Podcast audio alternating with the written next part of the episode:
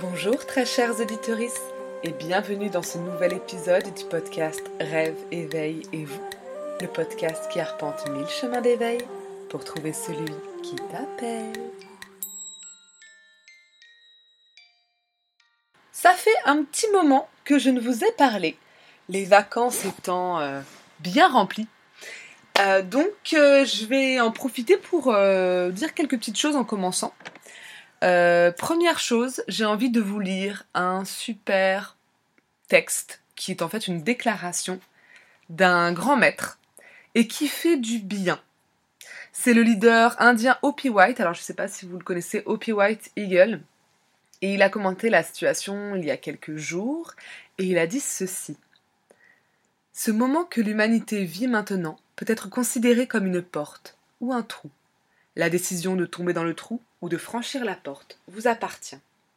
Si vous consommez l'information 24 heures par jour, avec une énergie négative, constamment nerveuse, avec du pessimisme, vous tomberez dans ce trou. Mais si vous profitez de cette opportunité pour vous regarder, repenser à la vie et à la mort, prendre soin de vous et des autres, alors vous passerez par le portail. Prenez soin de votre maison, prenez soin de votre corps, connectez-vous à votre maison spirituelle, quand tu prends soin de toi, tu prends soin de tout le monde en même temps. Ne sous-estimez pas la dimension spirituelle de cette crise. Prenez la perspective d'un aigle qui voit tout d'en haut, avec une vue plus large. Il y a une demande sociale dans cette crise, mais aussi une demande spirituelle. Les deux vont de pair. Sans la dimension sociale, nous tombons dans le fanatisme. Sans la dimension spirituelle, nous tombons dans le pessimisme et la futilité. Vous êtes prêts à traverser cette crise? Prenez votre boîte à outils et utilisez tous les outils disponibles. Apprenez la résistance de l'exemple des peuples indiens et africains. Nous avons été et sommes encore en train d'être exterminés, mais nous n'avons jamais arrêté de chanter, de danser, d'allumer un feu et d'avoir de la joie. Ne vous sentez pas coupable de vous sentir chanceux pendant ces temps difficiles. Être triste ou en colère n'êtes pas du tout. La résistance est la résistance par la joie vous avez tous le droit d'être fort et positif. Et il n'y a pas d'autre moyen de faire cela que de maintenir une posture belle, joyeuse et lumineuse. Cela n'a rien à voir avec l'aliénation, pardon, ignorance du monde. C'est une stratégie de résistance. Lorsque nous franchissons la porte, nous avons une nouvelle vision du monde parce que nous avons affronté nos peurs et nos épreuves. C'est tout ce que vous pouvez faire maintenant. Sérénité dans la tempête, restez calme prier quotidiennement, prendre l'habitude de rencontrer le sacré tous les jours. Montrez votre résistance par l'art, la joie, la confiance et l'amour. C'est beau, hein? J'adore. J'adore et je trouve que ça envoie plein de super belles énergies. Et cette phrase de dire que quand on prend soin de soi, on prend soin du monde, c'est tellement vrai. C'est tellement vrai. C'est-à-dire que euh, élever notre vibration ça permet de nous nourrir bien sûr nous-mêmes et ça nourrit tout autour de nous. Les humains bien sûr, mais est-ce important? Les animaux, les plantes, la terre mère elle-même et c'est vraiment un truc euh, que j'ai appris il y a pas longtemps et euh, voilà, quand on se dit qu'on peut rien faire parce qu'il y a des choses qui se passent très loin, etc., etc., et eh ben on peut commencer par être dans la joie, dans l'enthousiasme, dans des hautes vibrations, et là on agit pour le monde entier. Voilà. Ça, c'était la première chose, c'était mon petit cadeau de retour. La deuxième chose, c'est juste une petite précision euh, pour les E et les petits bruits de bouche que vous avez peut-être entendus déjà dans ce début. Euh, je décide d'arrêter de, monter en fait les podcasts. Alors je montrerai euh, la mise en forme, c'est-à-dire le début, la fin, avec la petite musique que j'adore évidemment. Par contre, je ne monterai plus euh, les bruits, les E, je ne couperai plus des passages, etc. j'ai envie de me sentir libre dans ce que je dis. Euh, j'ai envie de me sentir dans mon humanité. J'ai envie de plus trafiquer. Euh, parce que trafiquer aussi, ça alimente l'ego. C'est-à-dire que oui, c'est un produit fini bien propre, bien clean et tout. Mais on s'en fout, tout simplement parce que j'ai absolument pas pour but de faire de ce podcast quoi que ce soit d'autre que ce qu'il est déjà. Donc euh, j'espère que vous ne m'en voudrez pas, j'espère que vous comprendrez, j'espère que ça vous permettra de vous sentir comme moi je me sens plus proche de vous, ben, plus proche de moi. et euh, dans quelque chose, dans un rapport plus libre en fait à la parole. Voilà. Ce qui me permettra aussi, je pense sans doute, de poster plus parce que ça me bloquait, comme je l'ai dit en story pour ceux qui m'ont sur Instagram, ça me bloquait de euh, devoir monter pendant des heures. Euh, et en plus, je trouvais que ça changeait pas grand chose finalement. Euh, même si voilà, peut-être parfois je parle un peu fort, parfois je gère pas trop bien le son, parfois il y a des petits bruits qui peuvent être énervants dès qu'on a mis le doigt dessus et qu'on n'entend plus que ça et je comprends et je vous prie de m'en excuser, je fais vraiment le maximum pour avoir conscience de ma parole. Mais c'est un exercice très difficile et euh, voilà, j'espère que ça vous ira quand même. Voilà, ça c'était la petite base de reprise. Maintenant, entrons dans le vif du sujet. J'aimerais vous parler aujourd'hui, et je vais vous parler aujourd'hui de littérature et de littérature sacrée, c'est-à-dire de la littérature qui nous permet de nous aligner, qui nous permet de reprendre notre puissance. Moi, c'est un outil hyper fort chez moi. Alors évidemment, je suis prof de français, euh, donc euh, il y a évidemment un lien, mais en fait, ce lien, je commence juste à le comprendre. J'ai toujours été passionnée de littérature, il y a du lien avec ma famille, avec mon éducation évidemment, mais en fait je me rends compte que quand je lis euh, un livre que je lis au bon moment, etc., je me sens alignée de fou. Je suis bien, je suis dans le moment présent, je suis éloignée de... C'est comme si j'avais une barrière de protection autour de moi. Euh, sans être hors du monde pour autant, parce que euh, c'est vraiment aussi un outil de partage, la littérature, je vais en parler, je vais donner les livres, D'ailleurs, aujourd'hui, je vais vous parler de certains livres que j'ai plus, donc dont je vais vous parler euh, vraiment euh, à l'aide de ma mémoire, parce que moi, maintenant, je donne les livres dans l'esprit d'agir euh, pour que l'énergie circule. En fait, je ne garde plus de matériel, ou très peu, et même pour une prof de français, ce qui peut paraître paradoxal, je ne garde pas les livres, je les donne, vraiment, je les donne. Il y en a que quelques-uns que je garde parce que je sais que je vais les relire, mais même les livres que j'aime d'amour, je préfère les partager et garder leur leur substantifique moelle, comme dirait euh, Rabelais, en moi. Et puis si un jour je veux relire, bah euh, je réemprunterai euh, ou je rachèterai ou et je le redonnerai. Bref, pour moi c'est la circulation d'énergie aussi. Donc je vous précise tout de suite qu'il y a certains livres dont je ne pourrais pas me rappeler très précisément, mais c'est pas grave. si vous donne envie, et eh ben vous les lirez et ce sera encore mille fois mieux que ce que j'aurais dit. Voilà. Donc la littérature, reprendre sa puissance personnelle, euh, super important pour moi. Et un des maîtres en la matière, je trouve, en tout cas qui me touche particulièrement, c'est Polo Coelho. Euh, ce cher Polo que j'ai découvert il y a un an et demi en pure synchronicité, puisque c'était le premier confinement, et je demande à ma maman, qui venait de me donner euh, les nourritures terrestres de Gide que j'avais fini, je lui demande de me donner un livre au hasard. Elle me donne celui-là. Polo Coelho, euh, la rivière Piedra. Alors le texte, euh, le titre complet, pardon, c'est Sur le bord de la rivière Piedra. Je me suis assise et j'ai pleuré. Donc déjà en voyant ça, je me suis dit, ok, est-ce qu'on est censé passer un bon moment? Parce que je suis assez frileuse en fait sur le choix des livres. Euh, je pense que ça va progresser. Je pense que j'ai débloqué quelques petites choses, notamment dans l'identification. Il faut que j'arrête de m'identifier, de me suridentifier aux personnages des films, aux personnages des livres, mais aussi à mon propre ego clé super importante, je trouve, en tout cas dans mon évolution.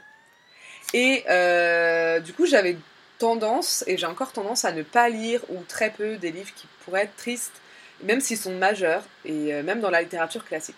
Donc, euh, je regarde ça, je me dis, bon, allez, ok, je prends, j'y vais.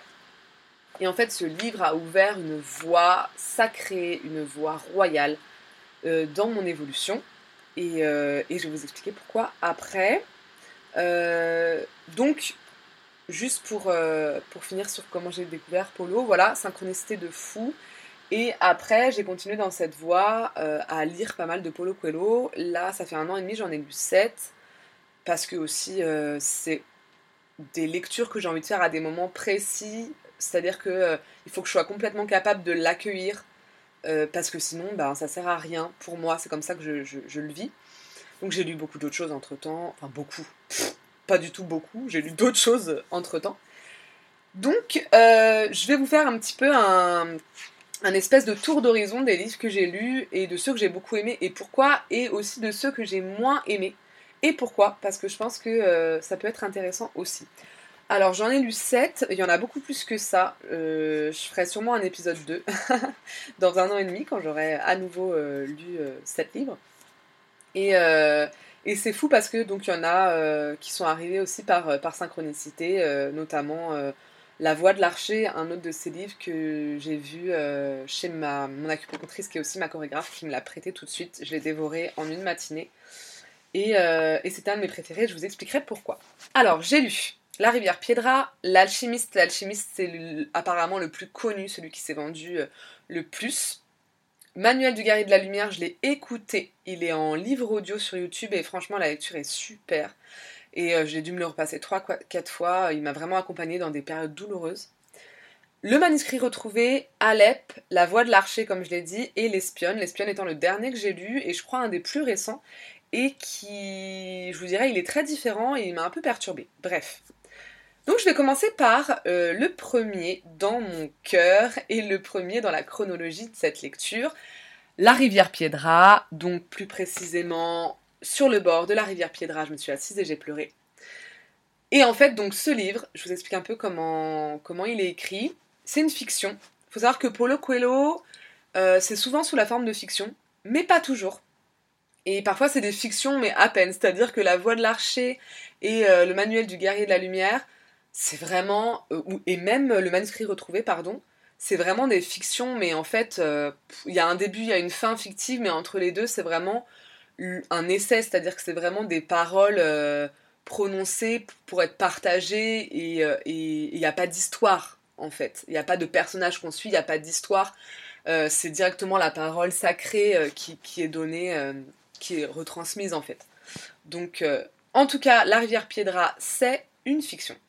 Alors, c'est une fiction, en fait, c'est l'histoire euh, d'un homme et d'une femme. Euh, et d'une semaine, tout se passe en une semaine. Cette femme, c'est en Espagne. Alors cette femme, elle est un peu euh, un moment de sa vie où elle est prise par le quotidien. Voilà, elle raconte qu'elle vient d'une petite ville, qu'elle a fait des études, qu'elle est, elle prépare des, des, concours pour être fonctionnaire. elle a été fiancée, puis en fait ça s'est pas fait. Voilà, une espèce de vie un peu, euh, je sais pas comment dire, euh, c'est pas du tout jugeant, mais médiocre dans le sens moyen, voilà. C'est ce qu'on nous demande, mais en fait ça nous passionne pas vraiment, on sait pas trop. Donc elle est vraiment, elle dépeint cette vie-là, euh, bon, c'est une personne, elle se présente comme lambda et tout.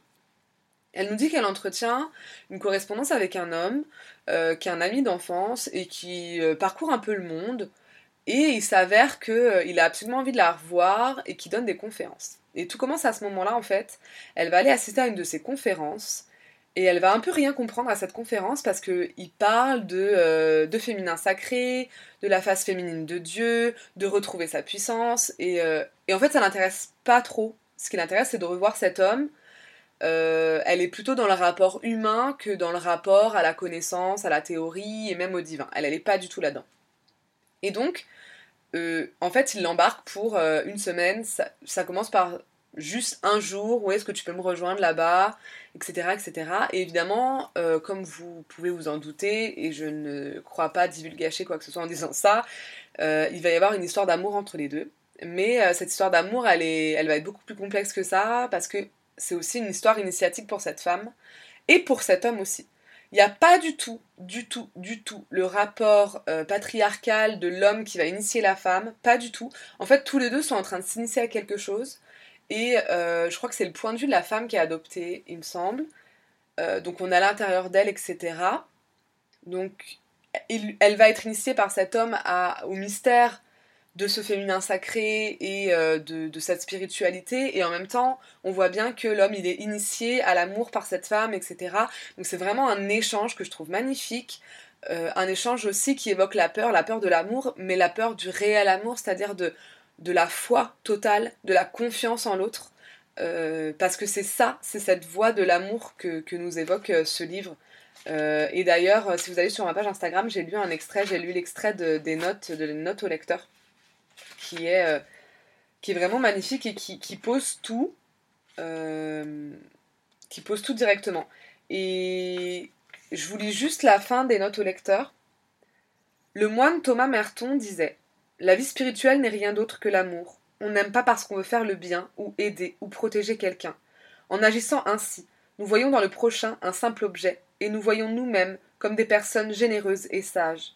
Cela n'a rien à voir avec l'amour. Aimer, c'est communier avec l'autre et découvrir en lui l'étincelle de Dieu. Puissent les pleurs de Pilar, la jeune femme, sur le bord de la rivière Piedra nous conduire sur le chemin de cette communion. Donc c'est vraiment un, apprentissage de l'amour euh, qui est très bien équilibré entre les deux personnages, qui hum, évoque plein de comment dire de problématiques humaines et qui sont toujours reliées au divin et au sacré et c'est ce que je trouve magnifique c'est-à-dire que euh, en fait créer une histoire d'amour construire une histoire d'amour traverser tout ce que ça nous fait traverser c'est pas quelque chose euh, de, ridicule ou de bas c'est quelque chose de grandiose parce que c'est une voie royale vers la spiritualité parce que c'est la voie de l'amour et ça me rappelle euh, le mythe de le mythe grec je crois alors je me souviens plus, ben voilà, un petit trou. Je me souviens plus de la femme. Euh, bref, c'est une, princesse, je crois, qui est très indépendante et qui ne veut pas se marier. Et euh, au désespoir de son père, euh, elle repousse tous les prétendants.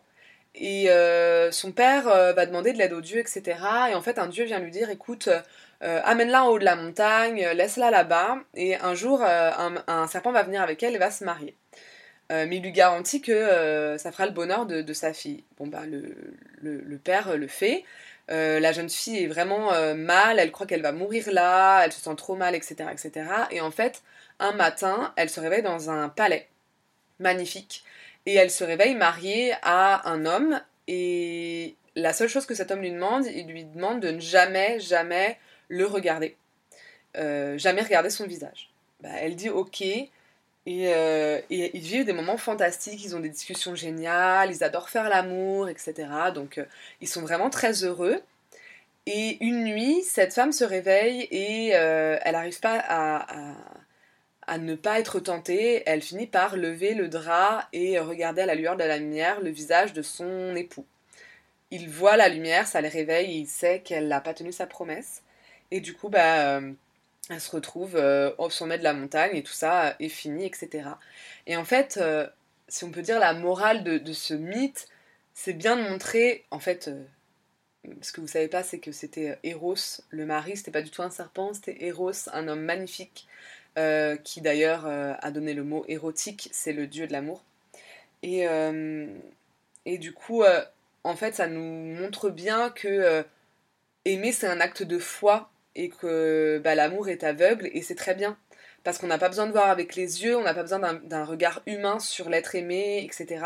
C'est vraiment euh, un acte de foi profond et aussi bien au niveau de l'amour amoureux que de l'amour amical, que de l'amour fraternel, euh, sororel. J'invente un mot puisqu'il n'y en a pas dans ce monde patriarcal, euh, ou en tout cas dans cette langue patriarcale, que ce soit paternel, maternel, bref, toutes les formes d'amour c'est un acte de foi profond et donc la foi et l'amour c'est la même chose et donc la spiritualité c'est l'amour euh, de toute façon. En tout cas c'est ma vision des choses et c'est aussi la vision de Polo.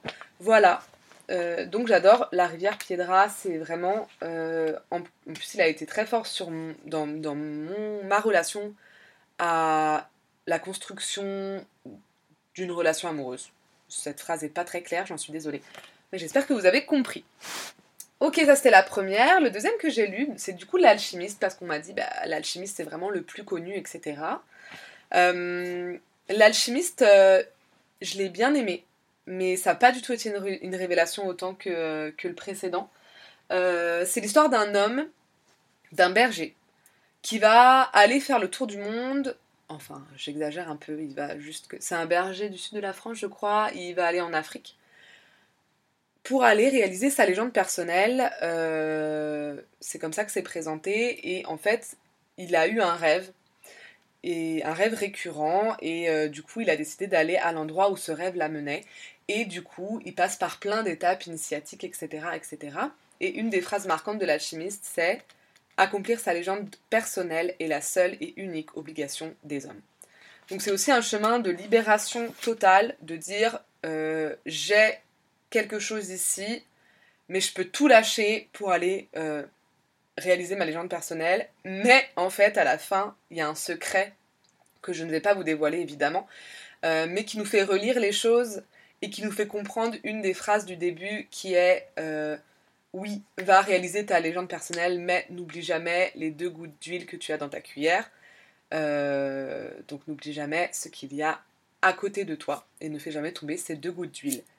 Donc vraiment, c'est un, récit initiatique super intéressant parce que euh, même si je pense que j'ai vraiment pas tout décrypté, hein, c'est ça qui est intéressant avec Polo Coelho, c'est que des fois le sens nous échappe et parle directement à notre âme, je trouve.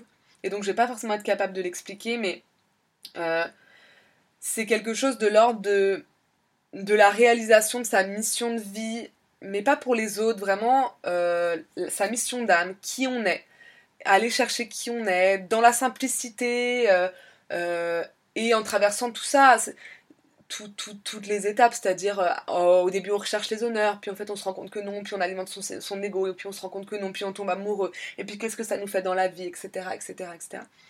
Et donc il est assez, il est assez fort pour ça, c'est que euh, c'est un homme qui vient alchimiser, voilà, l'alchimie c'est un homme qui vient alchimiser sa vie, qui vient la transcender, et qui, et qui, et qui va sur son chemin sans pas sans se poser de questions parce qu'il s'en pose, mais sans, euh, sans en faire des obstacles en fait. Voilà. Je, je pense pas l'avoir très bien résumé, mais euh, je sais pas, c'est l'alchimiste en fait, faut le dire parce que ça alchimise quelque chose dans votre âme, tout simplement. Euh, donc je l'ai bien aimé, c'est de la fiction vraiment, le, là c'est un homme et c'est son histoire, donc c'est vraiment un roman. Si vous aimez ça, c'est pas mal. Ensuite, il y a le manuel du guerrier de la lumière. Manuel du guerrier de la lumière, c'est vraiment, je pense, un livre qu'il faut avoir en livre de chevet, en tout cas moi que je vais avoir en livre de chevet, même si je l'ai jamais eu entre les mains parce que je l'ai écouté en livre audio sur YouTube. Mais euh, il y a des extraits qui sont vraiment magnifiques et qui nous aident à lâcher prise et qui nous aident à, à transcender notre quotidien aussi. Et franchement, je, je vais vous en lire un extrait. Euh, si je le retrouve, c'est bon, je l'ai retrouvé. Le guerrier sait qu'il n'existe pas de meilleur ou de pire. Chacun possède les dons nécessaires à son chemin individuel. Dorénavant, et pour quelques siècles, l'univers va assister les guerriers de la lumière et boycotter ceux qui ont des idées préconçues. L'énergie de la Terre a besoin d'être renouvelée, les idées nouvelles ont besoin d'espace, le corps et l'âme ont besoin de nouveaux défis. Le futur est devenu présent, et tous les rêves, sauf ceux qui reflètent des idées préconçues, auront l'occasion de se manifester. L'important demeurera, l'inutile disparaîtra. Mais le guerrier qu'il n'est pas chargé de juger des rêves de son prochain pour avoir foi en son propre chemin. Il n'a pas besoin de prouver que le chemin de l'autre n'est pas le bon. Je trouve que c'est magnifique. Je trouve que là, il y a tout dedans. Il y a la tolérance, il y a la confiance, il y a le sacré, il y a euh, la lumière, il y a euh, l'avenir incertain et peu importe. Il y a le, ce côté guerrier, mais guerrier pacifique, mais guerrier dans le sens ancrage, euh, dans le sens on a le couteau entre les dents, dans le sens on lâchera rien, etc., etc. Et franchement, ça me parle énormément. Et c'est des good vibes de ouf. C'est des vibrations hautes de ouf. Vraiment, c'est. Oh là là, mais on pourrait juste s'endormir avec ça et se faire une sorte d'hypnose. C'est magnifique ça, ça ensoleille tout. Euh, je sais même pas si ce mot existe. Si Ce verbe, je sais pas s'il existe. Bon, peu importe. Et vraiment, ça, ça vibre, ça illumine. Moi, ça m'a soutenu pendant une période très très dure. Et ça m'a aidé à continuer à voir plus loin et plus haut. Voilà. Et je vous encourage vraiment à le lire, à le diffuser, le manuel du guerrier de la lumière, parce que c'est un manuel. C'est-à-dire que c'est à mettre en entre toutes les mains et c'est un, une boîte à outils, comme nous disait euh, le maître euh, en début de, podcast. Ça fait partie de notre boîte à outils pour rester serein, pour rester posé et pour rester guerrier en même temps. Ça ne veut pas dire qu'on est retiré du monde, on n'est pas retiré du monde, euh, on est dans le monde. Et même si on est un peu en marge et même si on, se met dans une forêt, etc., on fait partie de ce monde et notre vibration et nos décisions et nos actes alimente ce monde. Voilà. Important. Super important. Ensuite, euh, j'ai lu La Voix de l'archer. Et pour moi, c'est, euh, avec le manuel du guerrier de la lumière, c'est un peu la même chose. Donc, c'est pareil. Là, il y a un peu de fiction, mais on, comprend bien que c'est juste pour mettre un cadre à l'histoire, ou, plutôt un cadre aux paroles données. C'est l'histoire d'un champion, d'un grand maître plutôt de Kyudo. Alors, de Kyudo, c'est le tir à l'arc. Mais euh, on ne sait pas forcément en Occident, mais en fait, le tir à l'arc à la base, c'est un art martial euh, qui s'appelle le Kyudo. Et, euh, et donc, c'est un champion de Kyudo qui est à l'écart du monde. Il travaille le bois tranquille, mais en étant dans le monde évidemment. Mais il ne fait plus de Kyudo, en tout cas il ne montre plus de tir, etc. etc. Et un, un disciple vient le voir et il veut en fait battre, vaincre le maître. Il veut qu'il fasse un tir chacun et qu'on voit lequel, qu'on juge lequel est le plus doué des deux. Euh, et, c'est magnifique parce que, en fait, je vous raconte juste le début. Euh, évidemment, le premier, le disciple, fait un tir. Il fait un tir magnifique, techniquement parfait, etc. Donc il tire de très loin, euh, dans la vallée. Ok. le maître de Kyudo prend son arc. Il avance, il marche, il marche, il marche. Il est suivi par le disciple, il marche, il marche, il marche, il marche, il va loin, il va haut dans la montagne, il va sur un pont, un peu embrumé, etc et euh, le pont tangue évidemment. Et rien que ça, il lui dit en fait, c'est bien, ton tir il est techniquement parfait, mais il n'y a aucun endroit dans le monde qui soit immobile. Euh, et ça, c'est aussi un enseignement très important euh, pour moi ces derniers mois. Il n'y a pas d'endroit fixe où on peut regarder le monde bouger. C'est-à-dire que tout ce qu'on va se construire pour être en sécurité, pour être fixe, pour être apaisé, pour être serein, si c'est pas nous-mêmes, ça sert à rien. Si c'est à l'extérieur de nous-mêmes, ça sert à rien. On bouge avec le monde et c'est pour ça qu'on est incarné, c'est tout. Donc arrêtons d'essayer de fixer et de se dire mais je fais ça comme ça ce sera le dernier acte qui va me sécuriser comme ça nanana comme ça je retrouverai ma sécurité etc faux en tout cas moi je crois que c'est faux euh, il faut bouger avec le monde c'est la seule manière de faire l'expérience c'est la seule manière de s'incarner euh, l'immobilité c'est euh, c'est la mort et la mort dans le sens pas la mort l'âme or Langage des oiseaux, mon prochain podcast, je vais faire là-dessus. C'est vraiment la mort.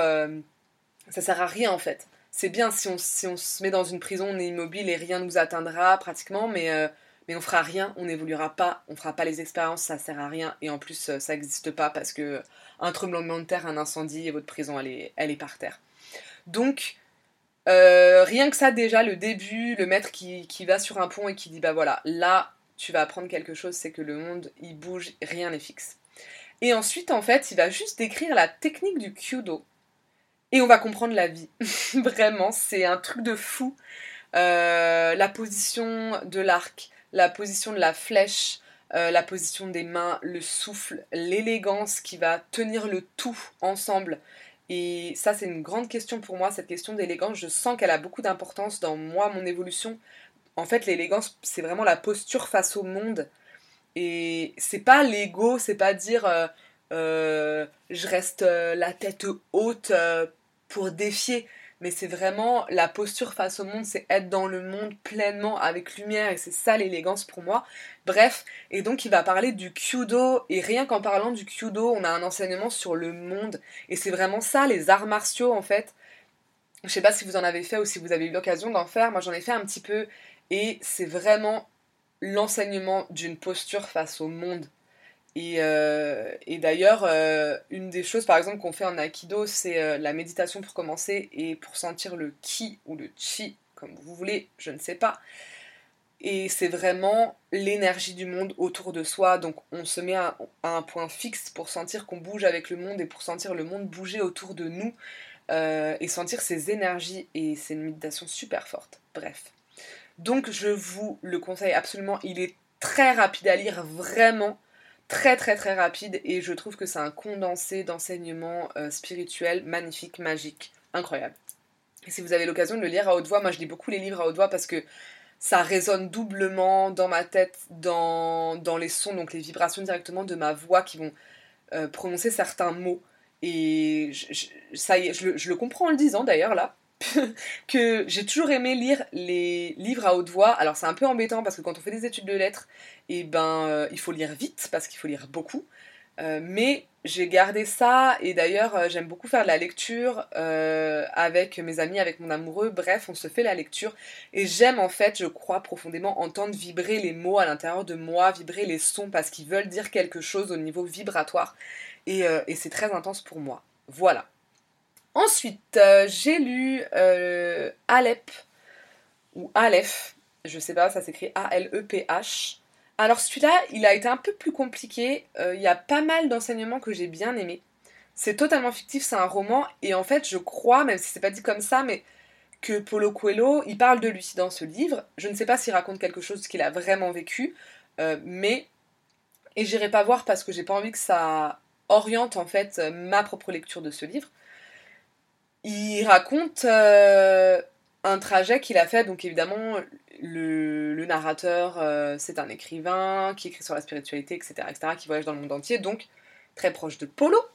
Donc je crois que c'est Polo. Et en fait, il raconte son, voyage euh, dans le, le train qui fait toute la Russie, là. Dans le transsibérien? Non, n'importe quoi. Je sais pas. Je ne sais plus. Et il parle de ce voyage-là et de, du fait qu'en fait, au début, du livre, cet homme, il, arrive euh, à une soixantaine d'années, il est bien en couple, il a un maître qui lui apprend beaucoup de choses, il a appris beaucoup de choses, mais ça résonne plus, c'est-à-dire que on sent qu'il est en dehors de son royaume, il n'arrive plus à trouver le sens, tout est vidé, et en fait son maître lui dit mais là t'es dans le quotidien, t'es es en train de te perdre parce que t'es vraiment dans euh, le quotidien de, du monde, t'es dans la routine, il faut que tu ailles te reconnecter, et pour ça, moi, je peux rien y faire, c'est toi qui dois aller euh, retrouver ton royaume. Il n'arrête pas de lui dire ça, tu dois retrouver ton royaume, donc c'est euh, aussi retrouver ta puissance, mais, mais ton royaume, c'est plus large. Où est-ce que tu vas la mettre, cette puissance? Elle, vient d'où? Elle va où? Etc. Et, il a quelques petites choses à aller voir encore, et donc il va faire ce voyage, et, et notamment, moi, ce que j'ai beaucoup aimé, c'est que ce voyage va l'amener à traverser aussi un peu ses vies antérieures, ou quelques-unes de ses vies. Et j'aime beaucoup ça, j'aime beaucoup euh, cette ouverture-là. Bien sûr que ça évoque aussi euh, euh, dans toute son œuvre hein, les vies antérieures. dans les livres que j'ai lus, c'est pas forcément directement dit, mais on voit bien que c'est en filigrane. Là, il en parle vraiment, et ce qui est intéressant, c'est qu'il évoque une de ses vies. Il, il ne voit pas tout, et il a besoin de voir la fin pour comprendre ce qu'il a à travailler. Mais euh, en fait, ce que j'aime, c'est qu'en fait, il a été euh, horrible dans une de ses vies. Et on voit bien qu'une personne qui aujourd'hui ben, a du succès, je sais pas, matériellement ou humainement parlant, je sais pas trop ce que ça veut dire avoir du succès, mais euh, voilà, vit dans une certaine, dans un grand confort matériel, etc. Et qui, somme toute, est quand même orienté vers la lumière, même si je connais absolument pas sa vie personnelle et, et ça lui appartient eh bien, euh, ça, c'est pas forcément quelqu'un qui a été de tout temps bon et qui n'a pas de choses à, euh, réparer. C'est quelqu'un qui est sur le chemin de la réparation et qui, qui a peut-être fait des choses horribles, mais c'est notre chemin d'évolution à tous en fait. C'est le chemin d'évolution de nos âmes, elles passent par le noir. Ça veut pas dire que c'est bien et qu'on doit s'y complaire, pas du tout, pas du tout. Mais on passe par là pour pouvoir faire évoluer, pour pouvoir comprendre, pour pouvoir être dans l'empathie, pour plein de choses. Donc accepter cette part d'ombre, accepter qu'on est tous passés par là plus ou moins et réparer. Maintenant, ce, qui est dans nos mains, c'est la possibilité de réparer. Et ça peut être directement, ça peut être euh, parce qu'on s'est réincarné avec des gens euh, à qui on a fait du mal, et donc on peut réparer directement dans cette vie. Ça peut être par des prières, ça peut être par la méditation, ça peut être par plein de choses.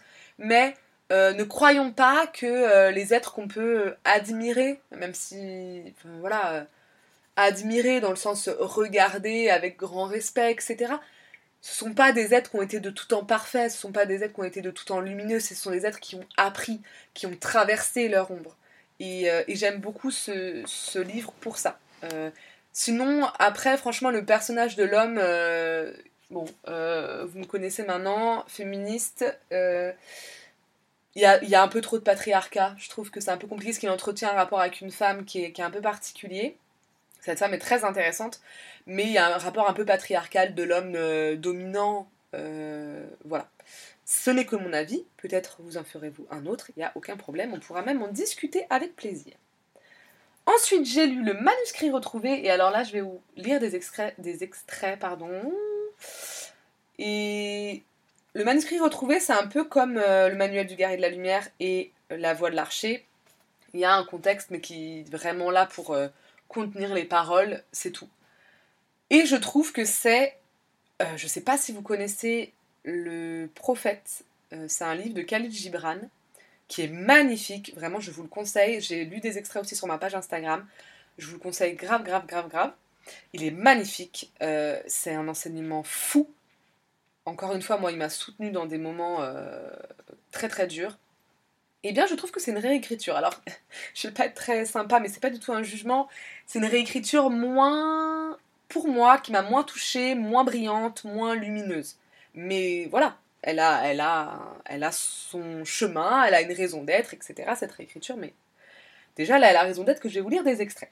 Alors, en fait, c'est. Euh, d'ailleurs, c'est fou parce que on me l'a acheté ce livre-là au moment où. Euh, vous savez, je ne sais pas si vous vous souvenez que cette année, euh, parce qu'il y a beaucoup de choses qui se passent, eh bien, il y a eu entre Israël et Palestine un retour de flamme un petit peu.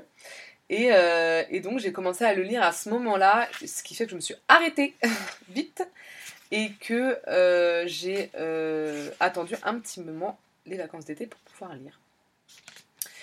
Parce que ça commence par en fait une attaque de, Jérusalem. Et on demande à euh, le copte, il est appelé comme ça, mais qui peut être un prophète ou je ne sais pas, euh, on lui pose des questions.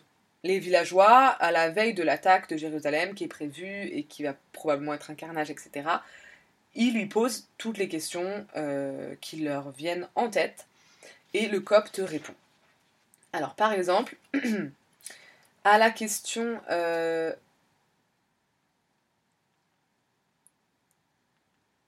Pardon. Ma ville juge que je ne suis pas apte au combat, je suis inutile. Une partie de la réponse c'est Y compris toi qui viens de poser cette question, je suis inutile est une réponse que tu te donnes à toi-même. Rien dans ce monde n'est utile aux yeux de Dieu, ni une feuille qui tombe de l'arbre, ni un cheveu qui tombe de la tête, ni un insecte qui est mort parce qu'il dérangeait tout a une raison d'être. Bientôt elle t'aura empoisonné, et tu seras un mort vivant. Même si tu continues à marcher, manger, dormir et tâcher de t'amuser quand ce sera possible. N'essaie pas d'être utile, essaie d'être toi. Cela suffit, et cela fait toute la différence. Ne marche ni plus vite ni plus lentement que ton âme. C'est elle qui t'apprendra quelle est ton utilité à chaque pas. Parfois, c'est prendre part à un grand combat qui contribuera à changer le cours de l'histoire mais parfois, c'est simplement sourire sans motif à quelqu'un que tu as croisé par hasard dans la rue. Magnifique, j'adore. Autre, autre question et donc autre réponse. Alors là, c'est par rapport à la question euh, J'aurais pu partir avant l'arrivée des croisés, croisades, et aujourd'hui je travaillerai en Égypte, mais j'ai toujours eu peur de changer. Et la fin de la réponse, c'est L'indésirable, avec un grand I, c'est-à-dire la mort, arrive pour ceux qui ne changent pas et pour ceux qui changent. Mais ces derniers peuvent au moins dire J'ai eu une vie intéressante, je n'ai pas gaspillé ma bénédiction. Et pour ceux qui trouvent que l'aventure est dangereuse, qu'ils essaient la routine, elle tue avant l'heure. J'adore cette phrase. J'adore cette phrase. Une autre. Là, c'est quel est le sens de la vie. Enfin, il y a ceux qui comprennent que la question est un piège. Elle n'a pas de réponse. Au lieu de perdre du temps dans ce piège, ils décident d'agir. Ils vont découvrir dans l'enfance ce qui leur donnait le plus d'enthousiasme et, malgré le conseil des plus vieux, consacrent leur vie à cette recherche. Parce que dans l'enthousiasme est le feu sacré. Peu à peu, ils découvrent que leurs gestes sont liés à une intention mystérieuse au-delà de la connaissance humaine. Ils baissent la tête en signe de respect pour le mystère et prient pour ne pas se détourner d'un chemin qu'ils ne connaissent pas mais qu'ils parcourent à cause de la flamme qui brûle dans leur cœur. Magnifique ça aussi. Ensuite, une que j'aime beaucoup et qui n'est pas dans le prophète de Khalil Gibran. Parle-nous du sexe. Et il répondit Hommes et femmes en parlent à voix basse parce qu'ils ont transformé un geste sacré en un acte coupable. Voilà le monde dans lequel nous vivons et priver le présent de sa réalité, c'est dangereux. Mais la désobéissance peut être une vertu quand nous savons nous en servir. J'adore cette phrase. La désobéissance peut être une vertu quand nous savons nous en servir. Si seuls les corps s'unissent, il n'y a pas de sexe, seulement du plaisir. Le sexe va bien au-delà du plaisir.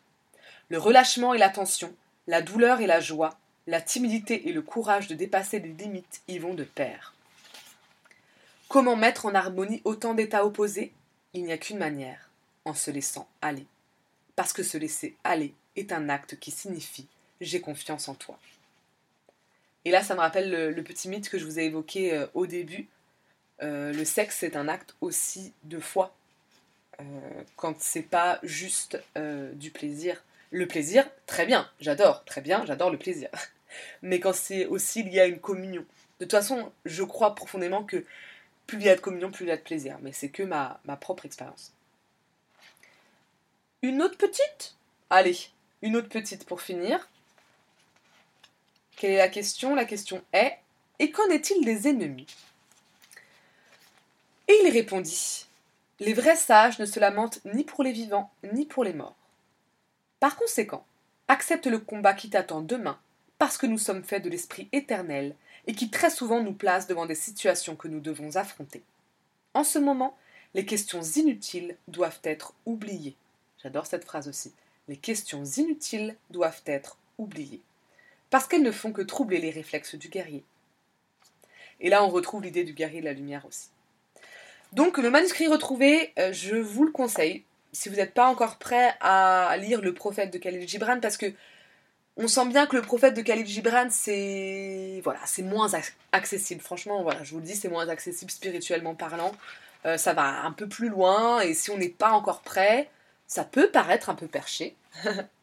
mais mais le manuscrit retrouvé, du coup, c'est beaucoup plus accessible et, une étape euh, pas mal du tout. Si vous avez bien aimé les citations que je viens de vous lire, euh, précipitez-vous euh, bah, pour, pour l'emprunter, j'ai envie de dire. Le dernier que j'ai lu, c'est L'Espionne. Et alors, je crois que c'est un des plus récents, mais franchement, je vous avoue, et c'est pour ça aussi que euh, j'avais envie de faire ce podcast parce que je pense que c'est bien aussi d'être orienté en fonction de ce qu'on recherche. Alors peut-être que vous recherchez pas du tout la même chose que moi, mais c'est pas grave, je pense que ça vous aidera quand même.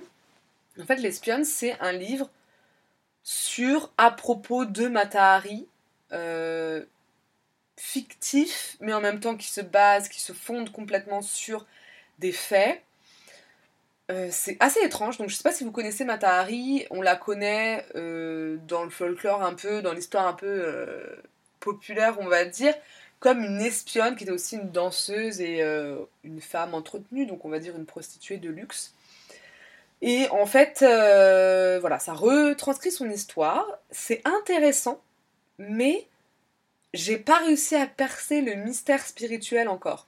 C'est intéressant je sais pas, il y a quelque chose de l'ordre de l'ego de cette femme, il y a quelque chose de l'ordre de la liberté, mais qui n'est pas une vraie liberté, il y a quelque chose de l'ordre du refus de l'amour. Mais euh, il est beaucoup plus opaque parce que la, narratrice, c'est elle-même, c'est Matahari, et donc elle n'a pas de recul, même si c'est un moment particulier de sa vie, hein, vous allez voir, elle n'a pas vraiment de recul, on va dire, spirituel, ou en tout cas je le vois pas comme ça, donc c'est comme si il y avait quelque chose à aller chercher plus loin que j'avais peut-être pas réussi à atteindre.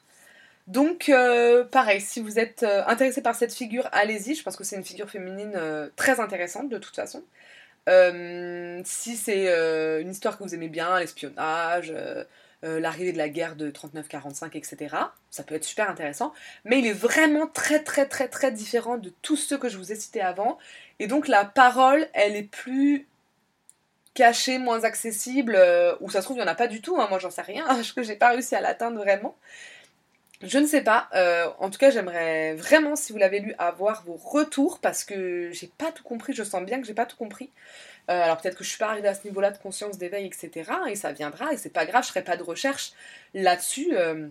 soit on m'éclaire en me partageant, soit un jour ça fera tilt, soit, soit j'aurais jamais rien compris à ce bouquin et c'est pas très grave. Euh, donc vraiment, n'hésitez pas à me le partager, mais, euh, j'avoue qu'il est très différent des autres. Et, c'est un des plus récents, donc euh, je sais pas, peut-être qu'il a changé de, voix ou de façon de nous parler, et c'est très bien, et pourquoi pas. Voilà, on arrive à la fin de ce podcast. J'espère que euh, il vous aura été utile.